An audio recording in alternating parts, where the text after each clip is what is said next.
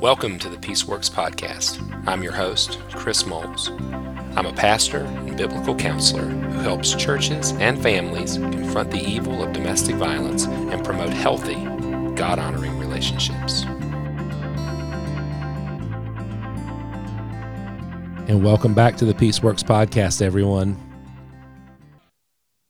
There's no commercial today. There's no reminder to join our membership or to check out our resources.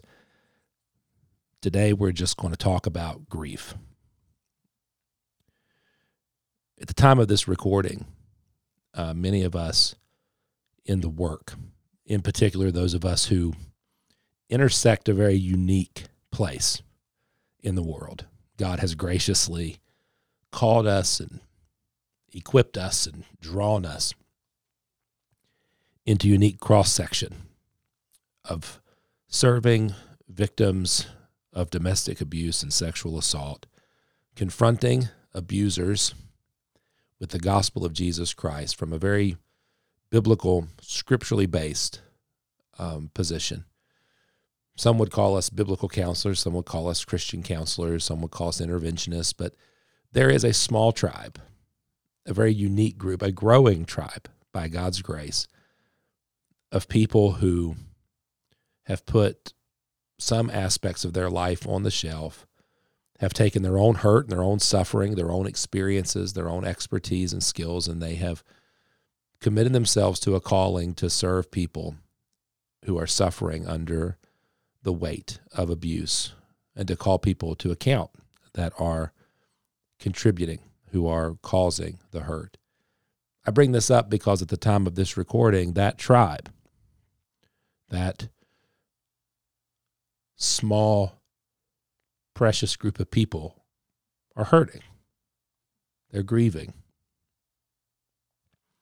We received word um, a week ago that one of our own had suddenly passed away.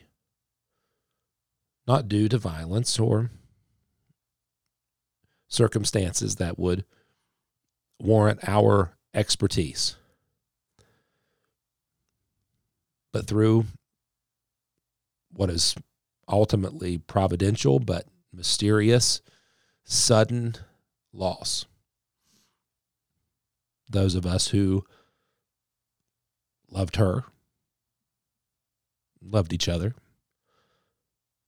were met with the realities that life um, will ultimately end in death.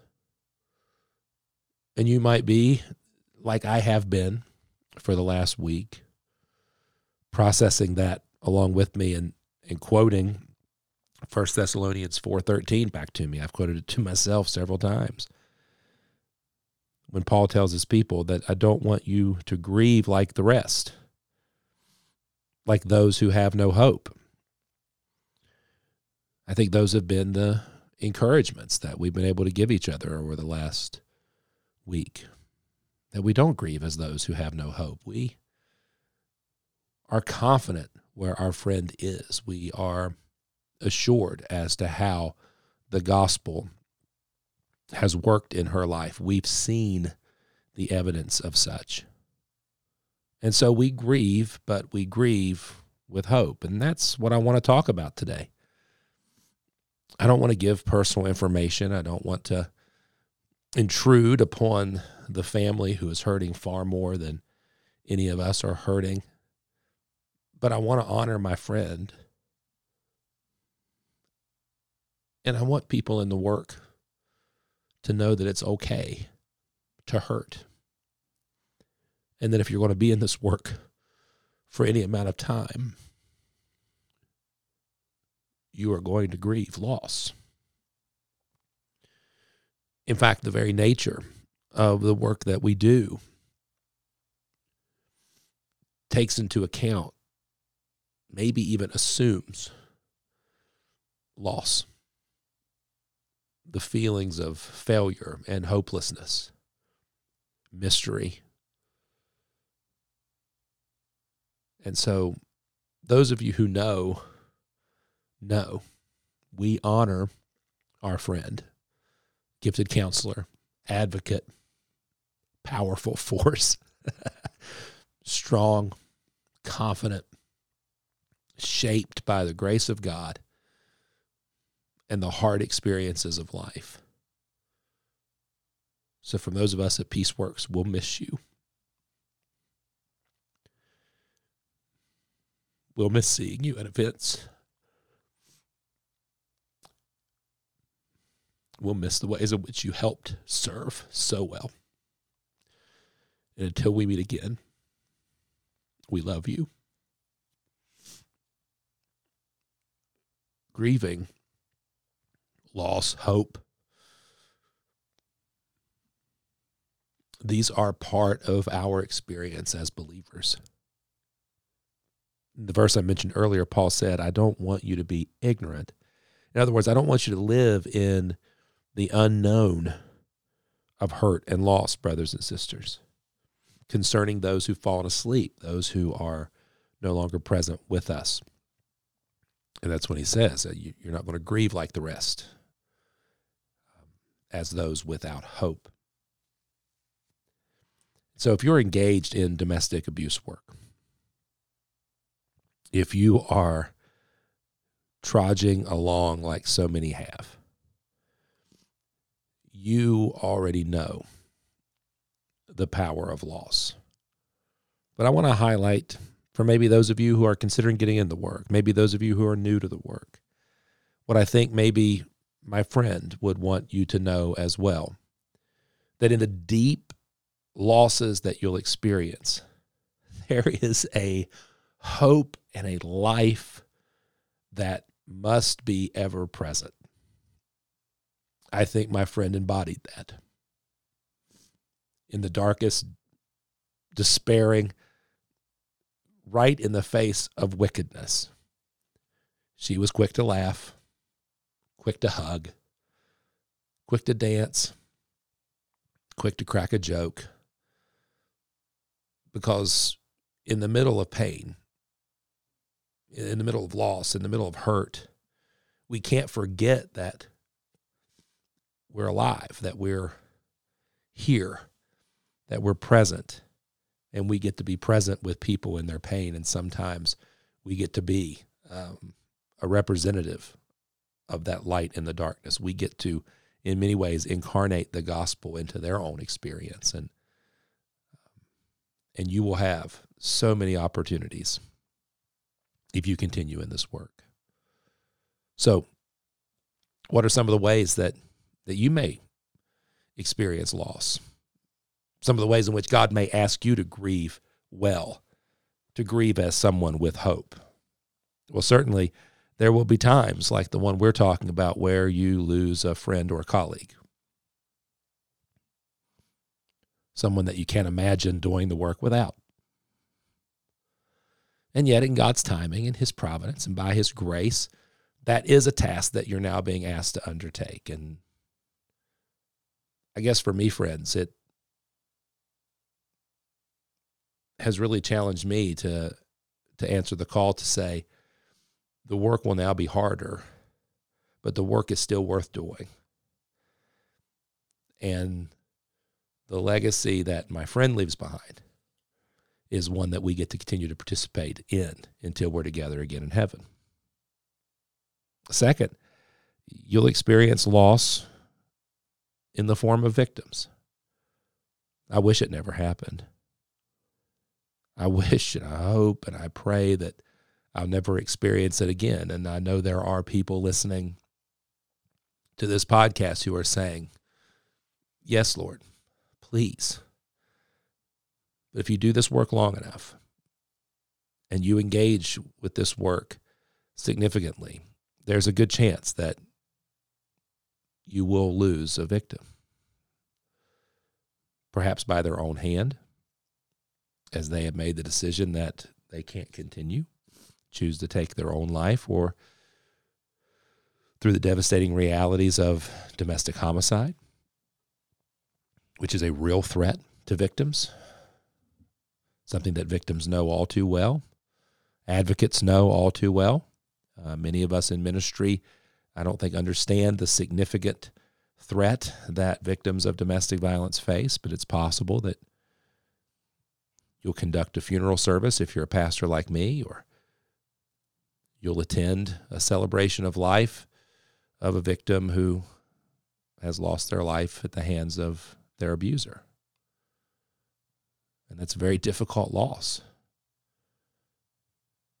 It's difficult to answer the questions that most loss brings, but it's a real possibility. Or perhaps losing a victim through the long term effects of physical assault.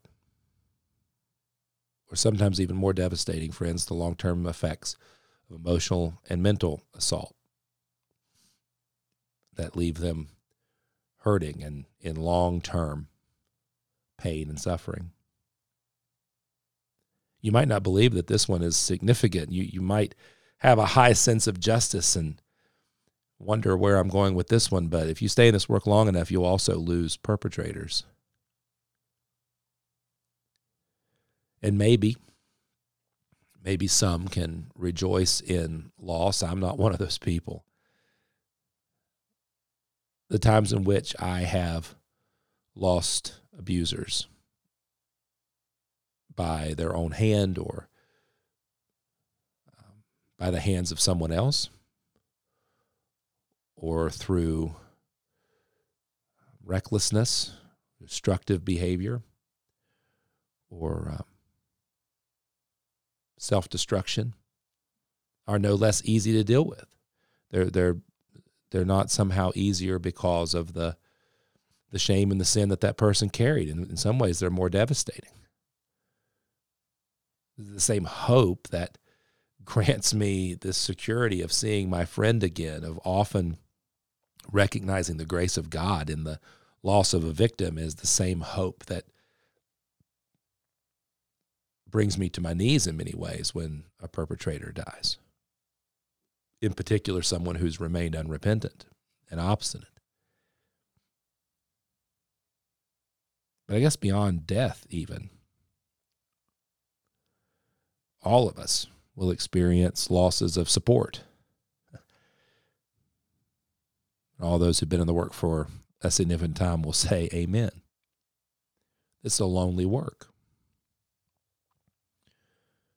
Put time and energy and content and effort into helping individuals, and sometimes they choose not to listen to your advice.